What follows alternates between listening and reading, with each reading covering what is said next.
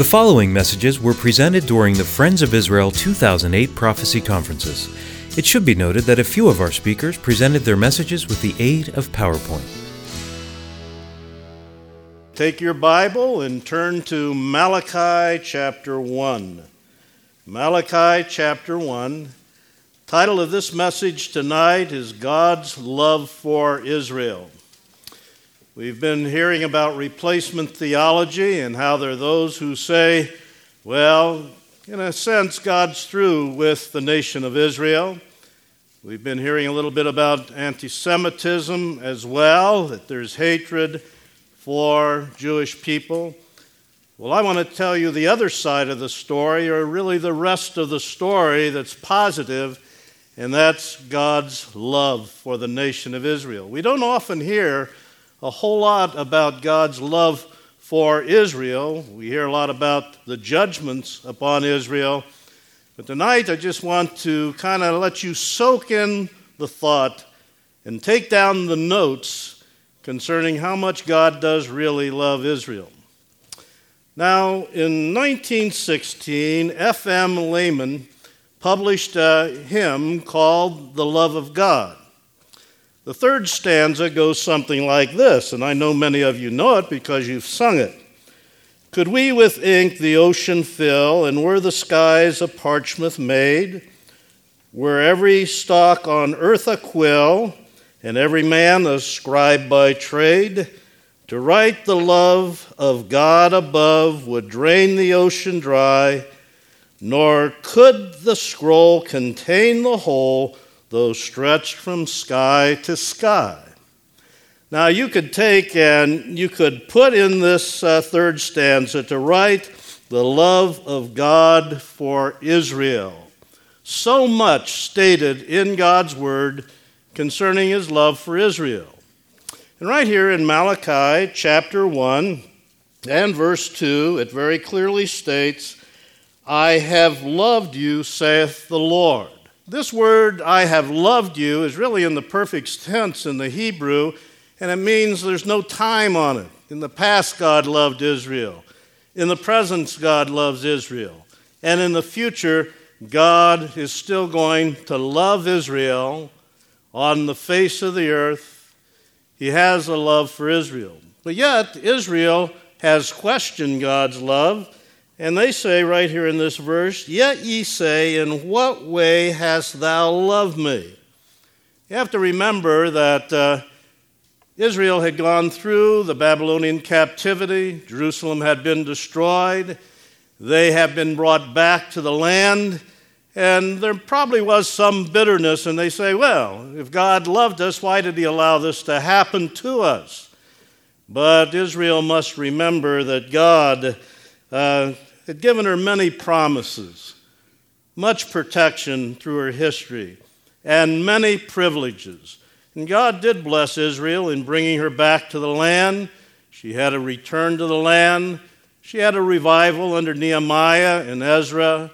She was able to rebuild her temple, and uh, she was reinstituted in the land. And so, really, Israel didn't have a right to say, How hast thou loved me? Well, God loves Israel, and there are five concepts that I want to share with you tonight, major concepts concerning his love for Israel. And Rennie touched on this in his message somewhat. I want you to see God's unconditional commitment unto Israel. And turn in your Bible to Deuteronomy chapter 7.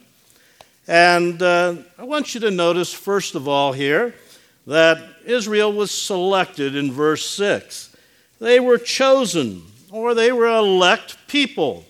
And God chose Abraham, raised him up out of Ur the Chaldees, set him unto a land that he would show him, and made a covenant with him where he promised him a land, a seed, and a blessing. And this was confirmed through Isaac and through Jacob.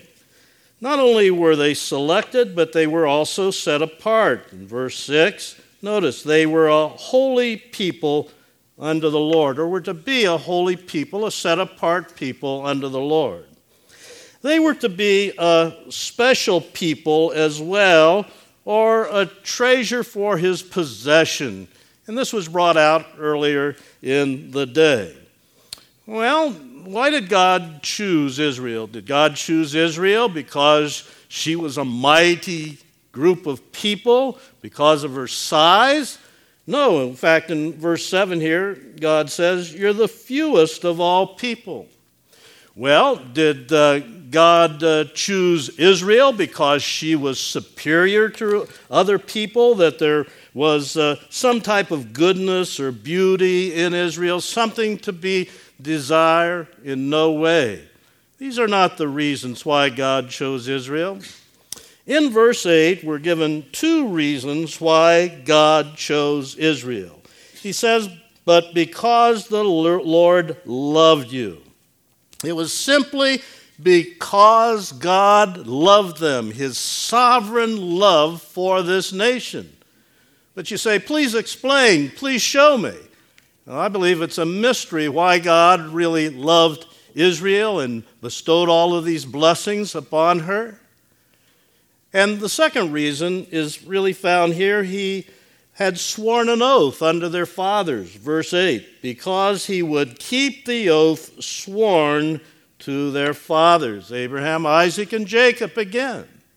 So God has shown an unconditional commitment of love unto the nation of Israel. Let me ask you the question Do you know why God chose you? You say, Well, I'm, you know, I'm not chosen like Israel. Well, you're part of the elect. Yes, you are. If you're born again and you've put faith in the Lord Jesus, you sure are. You have been chosen or elected from the foundation of the world before the world ever was. Why did God choose you and you and you and me? Well, you know, I can't tell you the reason why. Well, I can't tell you the reason why God, in His sovereign elective grace, reached down, chose Israel, or Abram, raised him up out of Ur the Chaldees and sent him forth, and had a whole plan and program planned out for him. The best we can do in answering that question is found in Ephesians chapter 1, verse 5, where it says, God chooses according to the good pleasure of his own will. And then in verse 7, he chooses according to the richness of his grace, pure sovereign grace in the will of God. I don't know about you, but I'm glad that God reached down, chose me, set my feet on the solid rock, the Lord Jesus Christ and that I have salvation and the assurance of that salvation according to His Word. Can you imagine out of the almost six and a half billion people upon the face of the earth that God chose us? Can you imagine that? Just a remnant of people compared to all the peoples throughout the world. Such privilege, such promises are ours, such blessings are ours. Well, the same is true concerning Israel. The second point that I want you to see tonight is the unique comparison found in the Word of God concerning God's love for Israel. There are many comparisons here. The first one is the husband wife relationship. We have unfaithful Israel being set forth in the context of a marriage between uh, Hosea and Gomer. And in the context, uh, I do not believe that uh, Gomer was a prostitute when Hosea married her. I think she became one later after the fact, but she became a prostitute and she had three children. I don't think in prostitution. Now, I know there are questions on this, but I think that she had three children uh, by Hosea and Jezreel, which means scattered, and then Lo Ruhamah, which means not pity, and Lo Ami, which means not my people. So the name of their children would show that uh, God attitude concerning unfaithful Israel. Well, we know that Gomer went off and she would do her own thing, and uh, Hosea's heart would be shattered on the, the way that his wife had gone. she went out into harlotry and she really became destitute and impoverished uh, physically and mentally and socially. When she was totally depleted by her lovers, she was taken to the public square where there was the slave market, put on the auction block, and she would be auctioned off to the highest bidder. Well, Hosea happened to be there, and he bought, uh, uh, he bought Gomer out of the marketplace of slavery. He took her home, and he really wanted to restore her, and he brought her back to, to health. He brought her back to um, her, a relationship with himself. He forgave her, he provided for her. He really treated her as his virgin. And this is a whole picture of God's love for Israel. Gomer truly loved, uh, Hosea truly loved Gomer, but God loved Israel much more. And the book of Hosea portrays this and spells this all out in unfaithful Israel, but God would not let her go and he would eventually bring her back to commitment. So the husband wife comparison.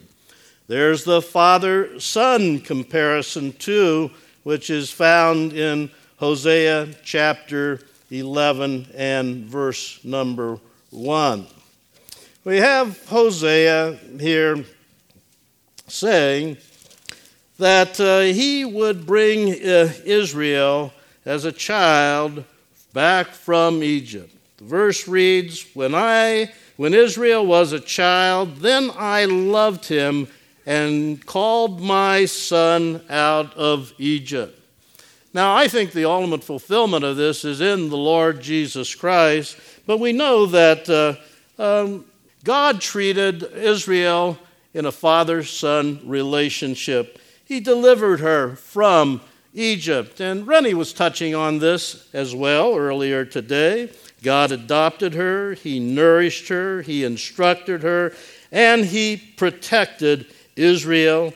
But Israel, as we know, was an ungrateful son.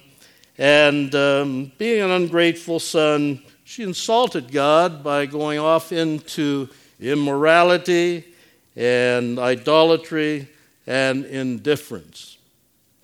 There's a third comparison here where we have a father daughter relationship.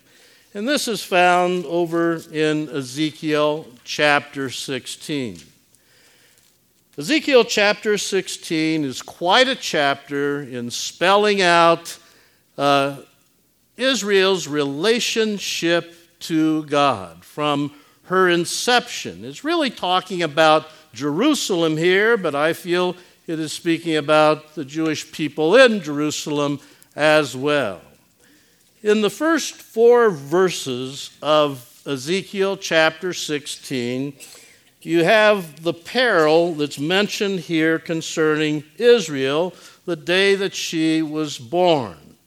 The picture here is that she had an illegitimate birth. She was an offspring of a, an idolatrous relationship and after she was born, the umbilical cord was not even cut, but she was taken, she was cast out into an open field.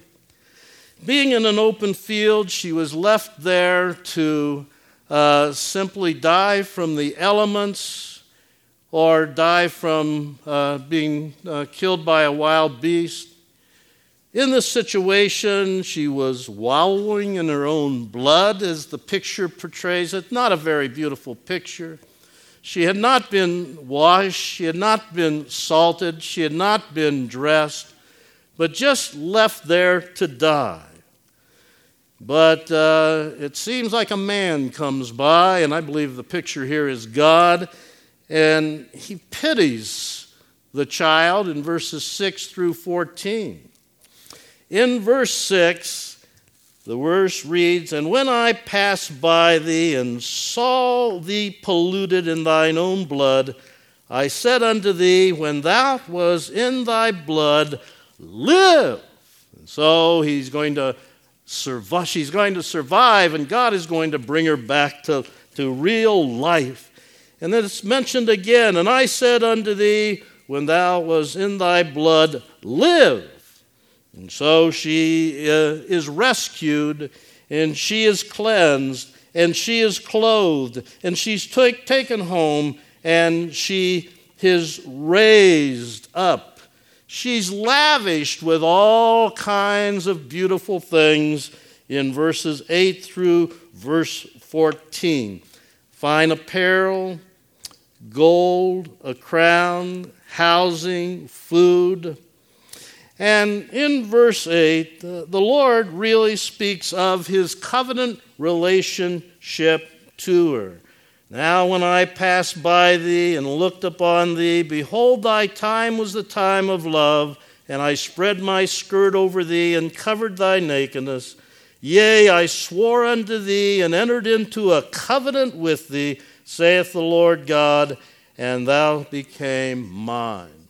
What a beautiful picture of Israel being rescued from death taken into covenant relationship with the Father, and as she grows into beautiful womanhood, she is lauded. And in verse 14, it says, Her beauty was proclaimed by the nations surrounding her. This could have been probably during the time of Solomon's day when Israel was at the height of her glory and beautiful, beauty and power and wisdom and wealth. But then Israel plays the part of a prostitute. And in verses 15 through 26 and verses 28 through 34, this is all spelled out. In verse number 15, the prophet says, But thou didst trust in thy own beauty and played the harlot because of thy renown. And she went out and she fornicated herself with the surrounding nations. And those who she fornicated with are mentioned. Verse number 26, Egypt. Verse number 28, Assyria. And verse number 29, Babylon. Not a pretty picture of what Israel became. But it's mentioned here in verse 27 what her punishment would be. Behold, therefore, I have stretched out my hand over thee, and have diminished thy ordinance, thy food, and delivered thee into the will of them that hate thee, the daughters of the Philistines, who are ashamed of thy lewd way. Even the Philistines became uh, ashamed of how uh, Israel had become. And so Israel was diminished. She would uh, be destroyed by her lovers. And again, verse 27 the Assyrians would destroy her, the Babylonians would destroy her. And in verse 29, speaks of the Romans would destroy her as well and she would be despised. In verse 57, it mentions that she would be despised. But God does not give up on Israel. In this chapter, he paints a portrait of Israel's history.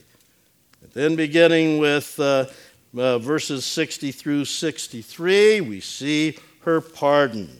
Again, verse 60 Nevertheless, I will remember my covenant with thee in the days of thy youth, and I will establish unto thee my, you notice here, everlasting covenant.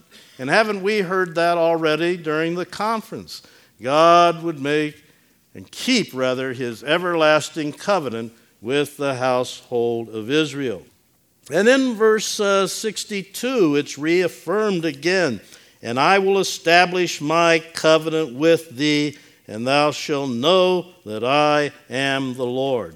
And all the way through Ezekiel, we hear words like this that they will be brought back, and one day they will recognize and be illuminated again that uh, they know the Lord. And so uh, God will restore his relationship to Israel. But here again, this is a picture of a father daughter relationship when talking about Israel. Well, there's another comparison of God's love for Israel, and that's a mother child relationship of Israel.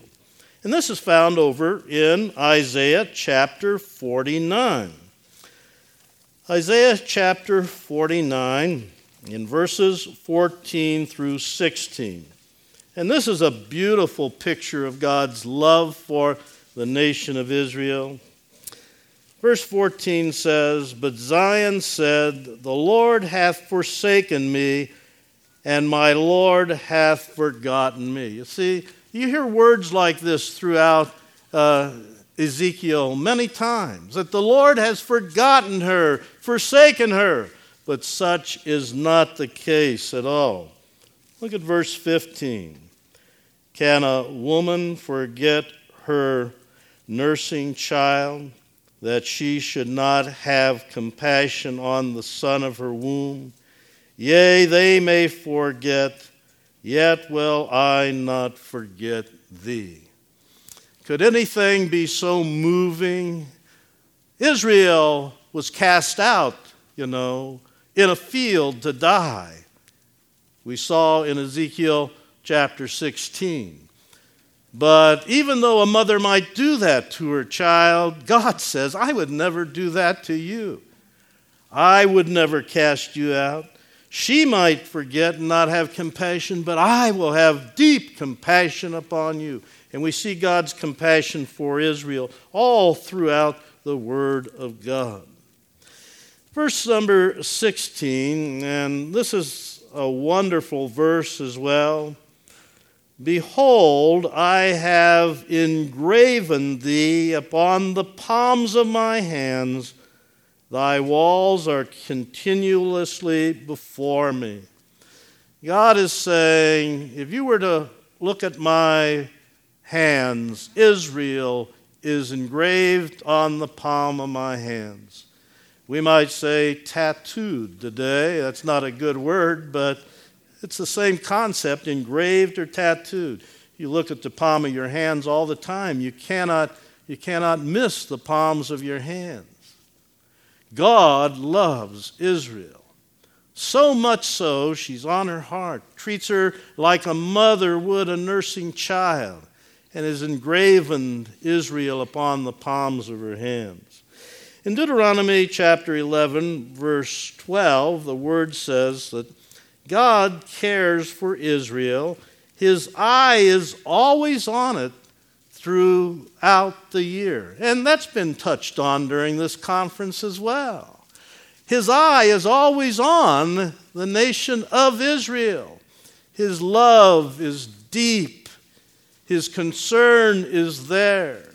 And Rennie so beautifully portrayed today how Israel's really a land bridge between three continents Europe, Asia, Africa, all meet at Israel. And Israel was placed there by God because of his will and her place in history. Now, Ezekiel chapter 5, verse 5 says that Israel and Jerusalem are in the center of the nations. Now, I know you think the United States is, but that's just not the case. It's Israel in the center of the nations. The rabbis have a statement that goes something like this Israel is in the center of the nations, Jerusalem is in the center of uh, Israel. Uh, the Temple Mount is in the center of uh, Jerusalem. The Holy of Holies is in the center of the temple where God will again someday place his glory. And so Israel sees their situation and how they've been placed. And one day they are going to recognize this fully and fully recognize God's love. So his eye is always on the nation. Israel is also the apple of God's eye. This is found, first of all, in Deuteronomy chapter 32, verse 10, where it says that Israel is the apple of God's eye. It's also mentioned in Psalm chapter 17, verse 8, where he says he keeps her as the apple of her eye. That means keeps watch care over the nation of Israel. And then in Zechariah chapter 2, verse 8, we see Israel is uh, the apple of God's eye. Those who touch Israel touch the apple of my eye. Now, uh, don't do it now, but if you were to get very close to a loved one and you were to look right into the, their eye, you would see a little image of yourself reflected back out of the pupil of their eye. The eye is uh, very, very sensitive. It is very sensitive to light, it's very sensitive to touch, and uh, it waters easy. If you get just a speck in your eye, it tries to reject that or let you know, and you, it, your eyes start to water. Uh, Israel is uh, in the center of God's eye. His eye, as I said earlier, is always on this nation. She is the apple of his eye. Well, the third thing that I want you to see tonight is the unfailing care of God for Israel. And if you will turn in your Bible to Isaiah 63, verse 9, just forward a few pages, there's a beautiful verse here that speaks of God's love for the nation of Israel. Verse 9 reads In all their affliction, he was afflicted and the angel of his presence saved them in his love, and in his pity he redeemed them. And he bore them and carried them all the days of old. Now, there's some, this verse is just full. You could preach a message just on this one verse in the Word of God. The angel of the Lord. Who is the angel of the Lord? Well, none other than, I believe, the Lord Jesus Christ. The angel of his presence saved or delivered them. And I believe that the Lord, throughout all their wanderings through the wilderness, and this is told to us in Corinthians, that the, um, the Lord went with and before Israel and protected and provided for her. In verse 9, it says, affliction, and all their affliction, it means distress, in their anguish, in their privation, he was afflicted also. How can God be afflicted? Well, I believe God felt the anguish and felt the hurt and felt the heartbreak of his people as they went through their trying times. He was afflicted by their affliction and his affection. Verse 9 In his love and pity, he redeemed them. And it means redeemed them out of their slavery in Egypt. It was because of his love that he brought, him, brought them out, and because of his plan and the program that he had for Israel. And, uh, you know, when they are attacked, it says in Isaiah chapter 54, verse 17, no weapon formed against thee shall prosper or be successful. Even though Israel, down through history, has suffered much and been destroyed, she is back in her land, and ultimately, no weapon will ever, ever destroy her. Israel is going to be on the face of the earth as long as the earth exists, because if you remove the sun, moon, and star from its orbit, there can be no earth, and there would be no Israel. And Israel is going to survive. We have read the whole story. You know, it's very interesting.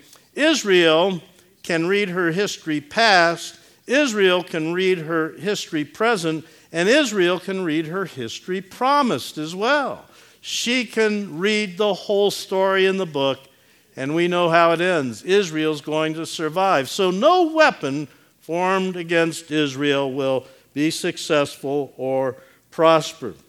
And when it comes to his unfailing care for the nation of Israel, we can go to the New Testament as well, and we can look at Matthew chapter 9, verse 36, where it says, When the Lord looked on uh, the multitudes, and may I remind you, the multitudes here are Israel. Uh, Matthew chapter 9, 36 through 38 are used many times during a missionary conference to speak as the Lord looking over, you know, the earth and having compassion. Well, he does, but the context here is that he is looking at the nation of Israel. He was looking at Israel, and his heart went out in compassion and love to her. And the word compassion is a moving word that speaks of one who uh, might be down and succumbing to death, and your heart just goes out in compassion for this one. This is the kind of compassion that God had for Israel. He saw Israel, he saw them as faint. He saw them as downtrodden and weary. He saw them as scattered abroad, and the picture here is running from a wild dog or uh, an enemy, and like a little lamb can run no further and throws itself down, uh, breathing very hard, prostrate on the ground, and the wild animal standing over it, ready to grab its neck and destroy it. The Lord saw his people in the first century as that, and he had compassion and love, but most of all, he saw them as sheep having no shepherd, and his love went out to the household of Israel. And so he cares for Israel, he's preserved Israel. And there's a very interesting verse over in Jeremiah chapter 30 and verse number 11. And uh, this verse says, for I am with thee, saith the Lord, to save thee.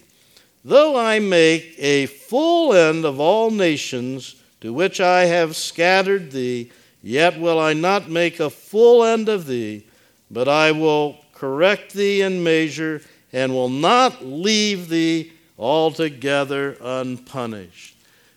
God says here, though he forgets other nations, and though they go down in defeat, God will never forget the household of Israel.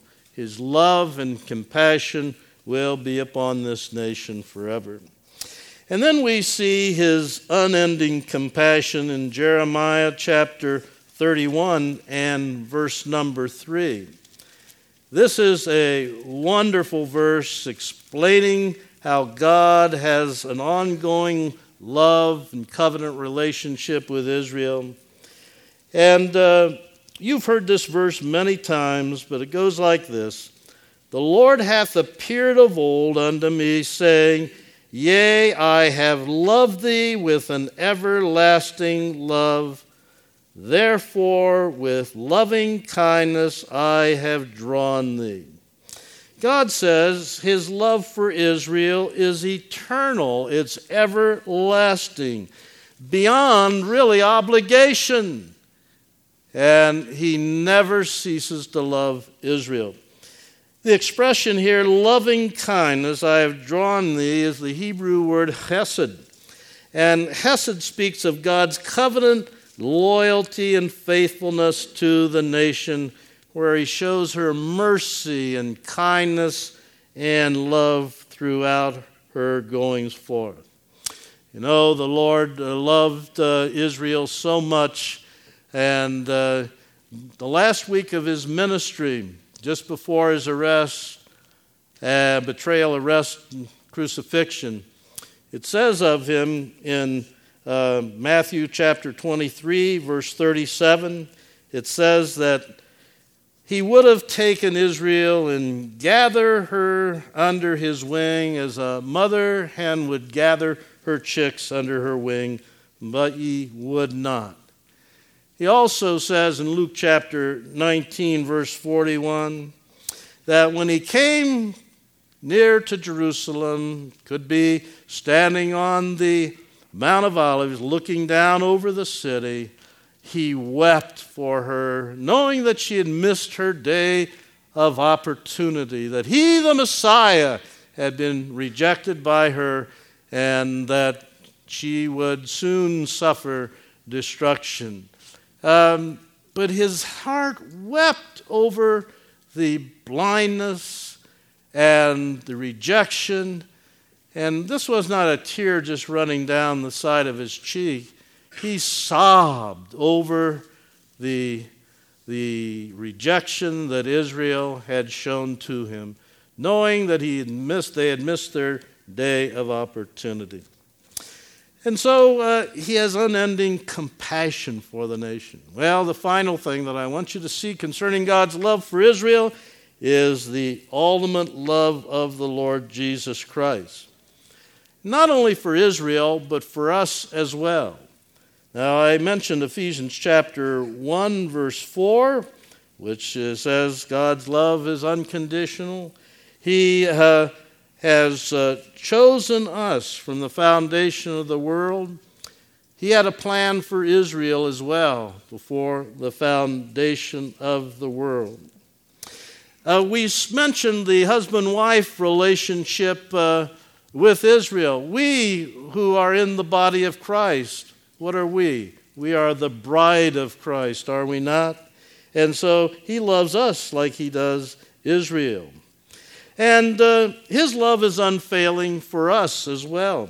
1 John chapter 4 verse 10, herein is love that he loves us. We didn't love him first, he loved us and he gave his life for us.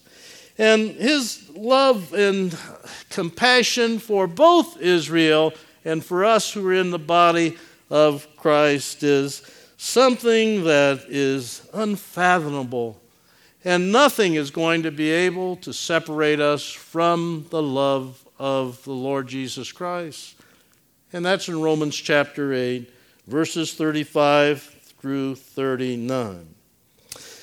Well, God's love for Israel is unfailing, and I hope we take down some of these scripture verses and read them in depth and study them, and let the Lord just sweep over your heart with a love for Israel as well. So that when you look on a Jewish friend or a Jewish neighbor or somebody you work with who is Jewish, your heart will go out to them in love as God's heart goes out to them in love.